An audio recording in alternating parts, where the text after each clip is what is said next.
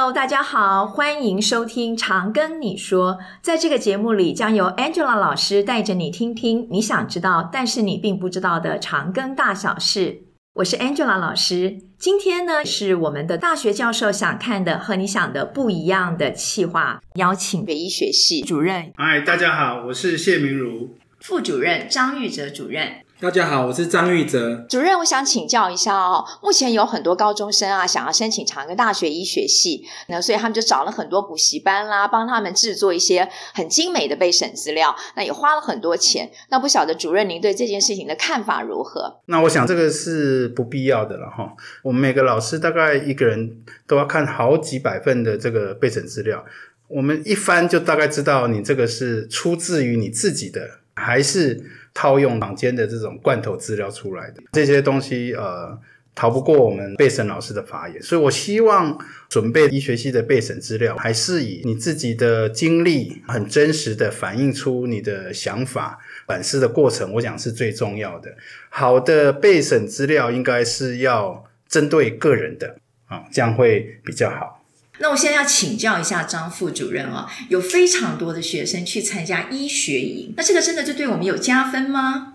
我们今天如果有偏乡、有资源比较不足的，他又如何去参加医学营？没有错，他又如何去找到人家帮他做备审资料？嗯，重点在于看他的里面的内容，而不是精美。所以呢，呃，希望大家可以秉持自己的梦想，因为你对于长庚体系。是否了解？嗯，你对于高中提到的素养，跟我们现在所谓的跨域学习跟斜杠人生这种多元的发展，是不是有你的论述？那这是我们希望能够从你的备审资料里面可以看到的。我不能说不要参加医学营，你对什么营有兴趣，当然都欢迎大家去尝试。不然你怎么知道你对医学有兴趣？是，但是要花很多很多的金钱，那我觉得倒不见得是需要。嗯。谢主任也要请你哦，跟我们分享一下，过去您看这些备审资料的时候，有没有哪一个部分呢是非常吸引你的？请你举个例子。啊、嗯，好的，医师的一些特质如果能够反映在你的备审资料里面，那而且是看起来是有脉络连续性的，当然是最好。举例来讲哈，关于这个公共服务，嗯，或者有爱心，或者有团队合作。那我曾经看过一个学生的备审资料。它里面不管是他学校的社团服务啊，还有干部啊，还有他到外面去参加的活动，里面你都可以看到他透露出从高一甚至到高三到各种的服务性的社团，不管是养老院或者是一些义工这些的服务的过程。那虽然他参加的可能不是什么太大，或者做了很伟大很伟大的事情，可是你可以看出他脉络。那它里面不只是收集这些活动，还有写到他的体验。当然有些小故事，这些小故事，我想是跟一般坊间的这些制式的故事不一样，因为他很清楚地写出他的心里的感感受。这些备审资料，其实在我们看起来，哈，真实是可以反映出呃这位学生他的用心，而且他的特质也很符合我们的所需。所以，我想这样子的备审资料。当然是我们最喜欢的。喜欢的。那主任会在意说，我一定要把它做的很精美啊，排版啊，这样会比较加分吗？我想啊，呃，内容还是最重要。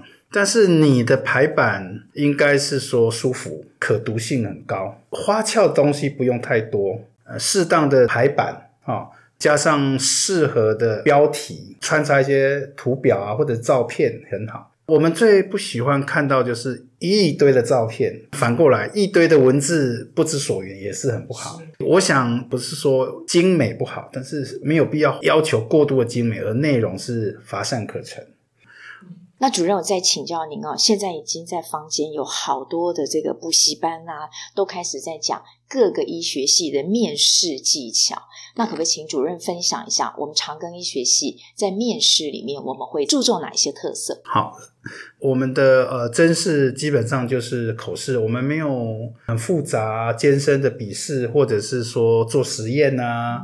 嗯我们会采用的口试有大概有这几年来有几种哈，那一种就是所谓多站式的口试，就是呃大家知道 MMI 没错，那这样的话通常会安排四站、五站、六站的短站式的这种口试哈。那每个学生大概会呃大概十分钟、十五分钟会进去跟一位教授或老师互谈。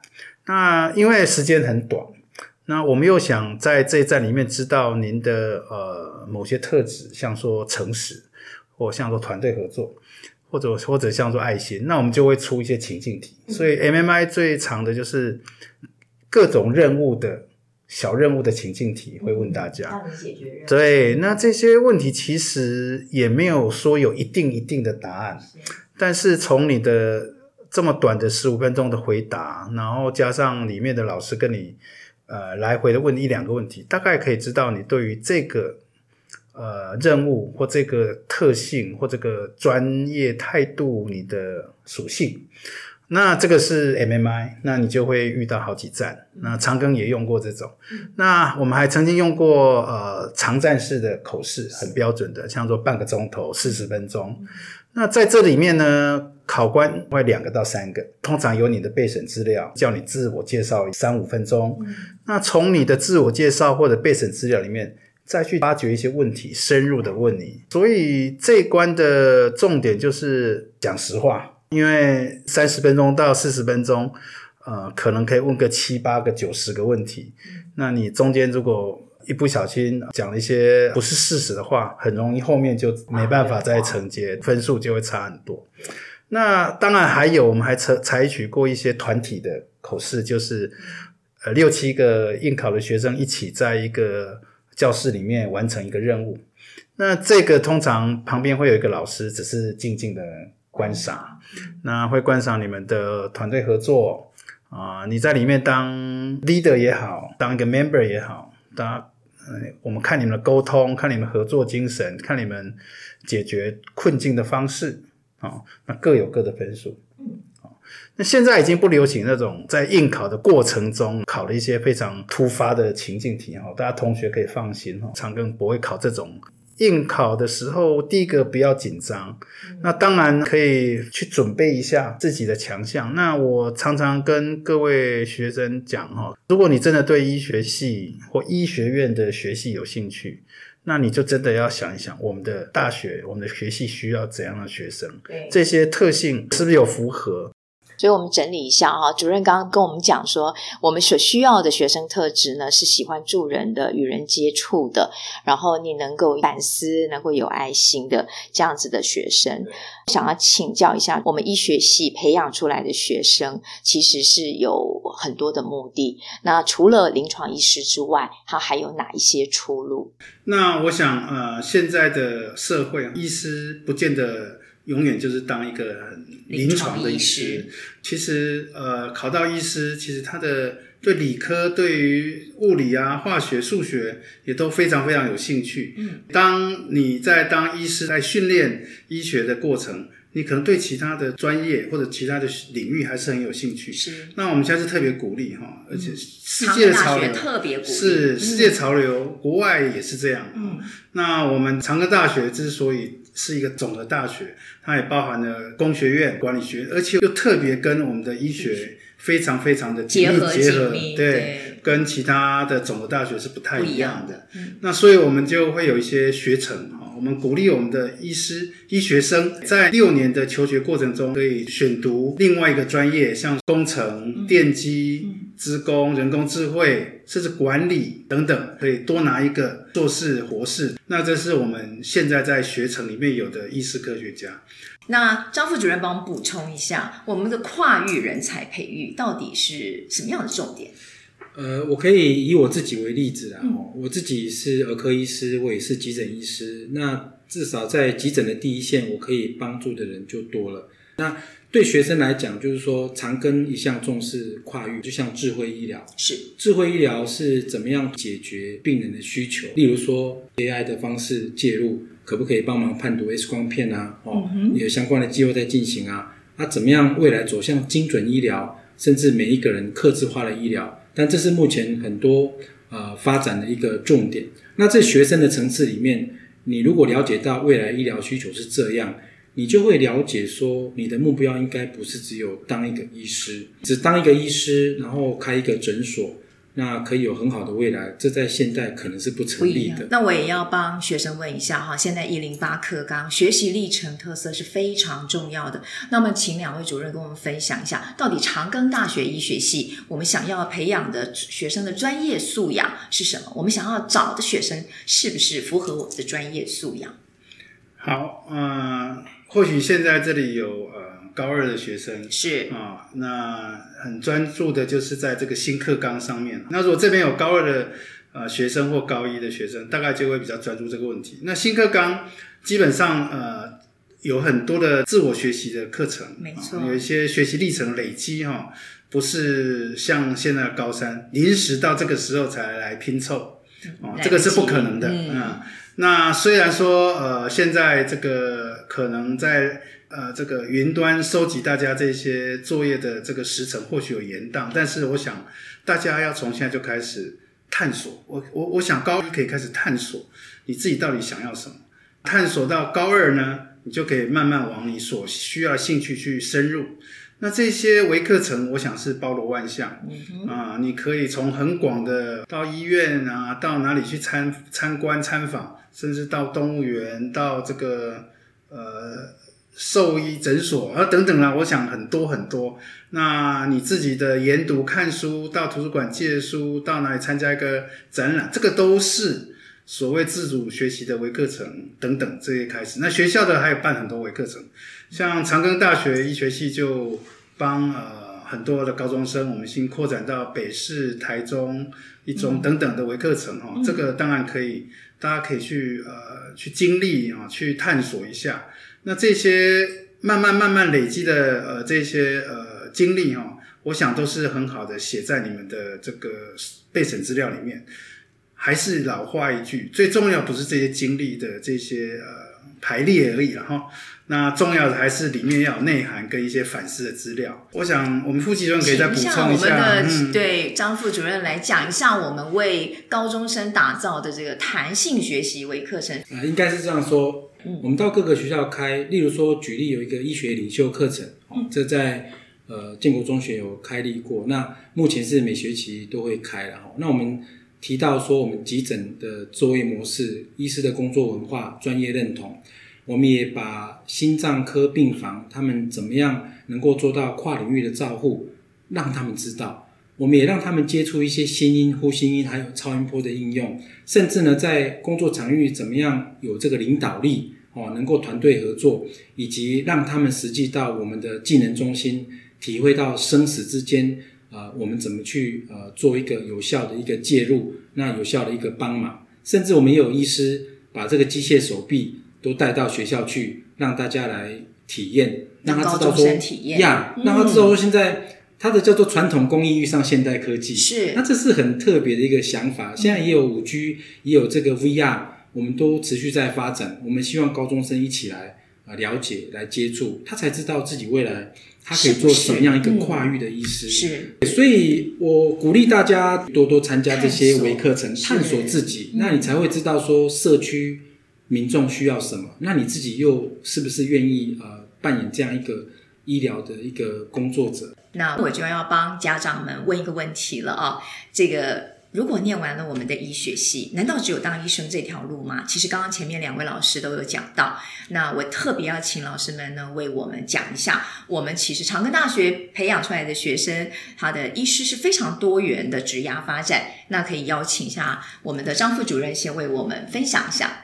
好，那在我的角度，比如说我先以急诊为例好了。讲说急诊的服务哈，病人一多的时候呢，可能急诊满满都是病人，到底在哪里？有时候你也不一定好找。怎么样流畅改善这个动线？我们需要有资讯的人才。对。所以，如同刚才讲的，你如果是医师科学家，你在基础医学完训之后，你就进入到比如说 computer science，嗯，或者类似像这样一个领域里面，你的电脑管理可以达到一个呃专精的地步，你就更能够在你的。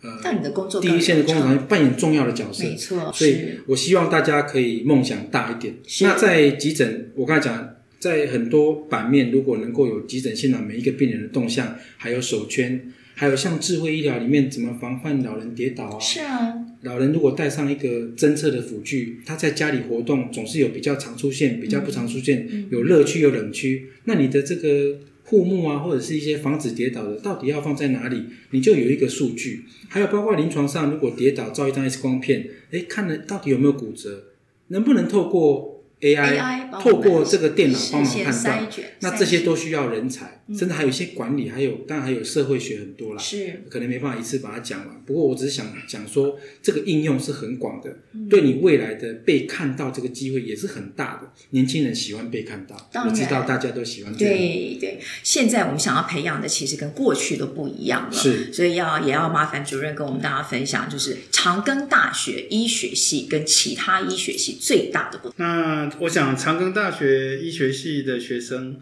被我们培养到呃毕业哈，我们最大的目标就是希望他能够当一个好医师，是，然后能够具备有跨领域的能力，是。那我想跟大家诚实的分享哈，长庚医学系培养出来的学生，从一年级开始，他就经营在我们长庚体系最强大后盾的。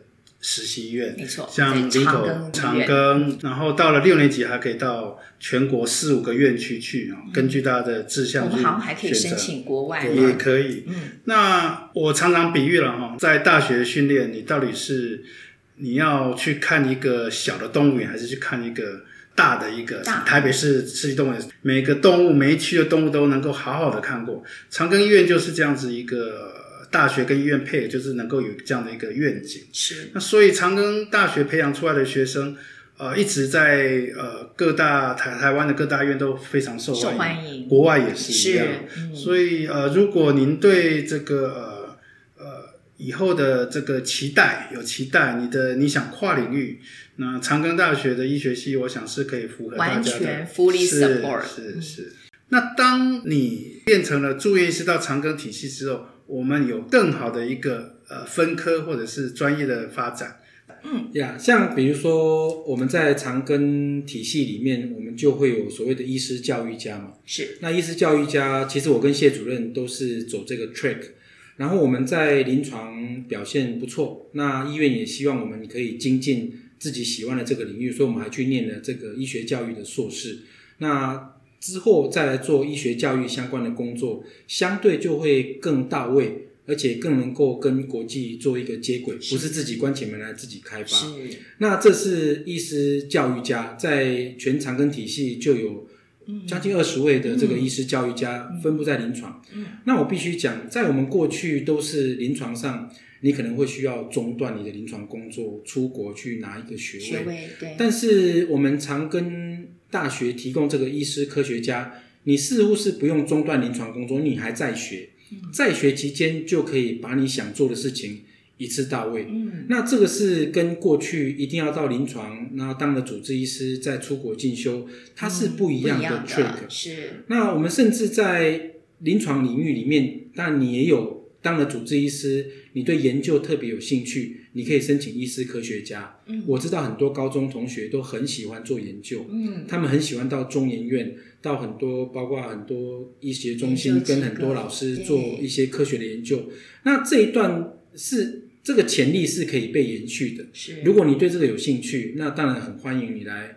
长庚，你进到长庚大学就可以来找老师了。对，你发现你有这个、嗯、呃潜力跟兴趣的时候，你就来找老师，嗯、来看看这样的一个学程，这样一个制度是不是适合你。那跟我在临床那一端当了主治医师再出国进修，这可能是不一样的两个 track，但都提供选择给大家。对，什么时候你的梦想跟专长要冒出头，你都可以圆梦的，随时都可以达成的。当然，对，我我打岔一下哈，其实不见得念。大学时候找老师的，我们还鼓励高中生，或者说像说我们医学系还没入学的新生，我们就会办这个说明会，我们会有各式各样的教授啊，那让你问，对，从医学院、工学院到管学院教授，然后我们会来讲讲他们的呃领域跟强项，看你有什么兴趣，你一考完嘛，没事，你的。很长的一两个月、三四个月就可以来找，就可以来找老师。对对对，嗯、那我们有很多很多呃医学系的学生在大二大三就已经有很好的科学发表，没错。然后甚至过一阵子就有论文发表，是、嗯、这个很多的。最后呢，要再请主任跟我们补充一下，我们长庚大学最近提供了金质奖，特别给我们的医学系、中医学系，还有 AI 人工智慧学士学位学程，是不是能请主任告诉我们要符合什么样的条件，可以拿到我们这一百万的金质奖呢？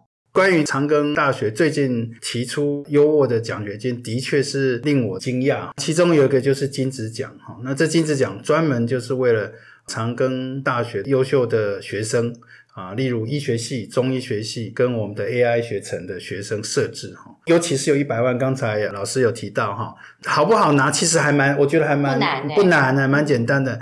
只要是真是同时录取国立大学的医学系，那甚至是。真是录取国立大学公费的医学系，那如果你来选择念长庚大学医学系或者是中医系，就可以拿得到。都可以拿到。所以我是觉得，呃，非常的有吸引力哈。那在这边再跟各位同学告一下，鼓励一下哈，真的是很好的一个机会。那我们今天呢，非常谢谢主任。嗯、那如果听众有任何的问题，或者还有想要了解的，麻烦呢，在我们的这个节目下面留言。下一集的节目，我们将为您邀请物理治疗学系，让系主任以及老师来跟大家解密物理治疗学系。如果你们喜欢我们的节目，不管你正在使用哪个平台收听，请给五星好评，也别忘了订阅我们的 IG、YouTube 频道，并分享给你周遭的亲朋好友。请搜寻“常跟你说 ”，Tell me CGU，Angela 老师听你说，挺你哦。